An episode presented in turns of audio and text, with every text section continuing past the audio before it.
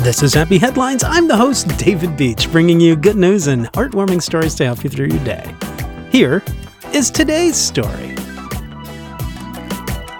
Laura Mabry of Springdale, Arkansas is 52 years old, and she decided it was time to find out about her parents, her biological parents. In 2019, she took a DNA test and was able to track down her biological mother, Donna Horn. We started communicating by text and email, Laura said, and she said, Are you interested in knowing who your father is? I was like, Of course I am. Donna told her biological daughter that she and her biological father, Joe Kugel, were high school sweethearts in Indiana. They got pregnant at a young age and decided on adoption. So Laura went on a quest to find her biological father, Joe. She found him, then she gave him Donna's phone number. And then something happened.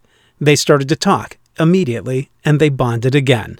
Laura said he was divorced and her husband had passed away, so they were both single and they immediately started talking. And I mean, that was just that. And a half a century after the two were separated, Horn and Kugel were married.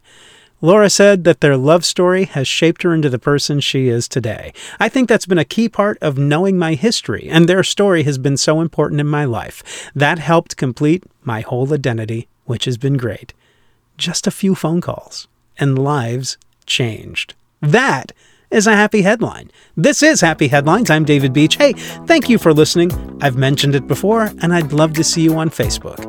If you listen to this podcast and you want to see longer stories that don't make a two minute podcast, the Facebook page is the place to go. Search for Happy Headlines with David Beach, and you'll find us. You can leave stories of your own as well as see those stories that don't make it to the podcast.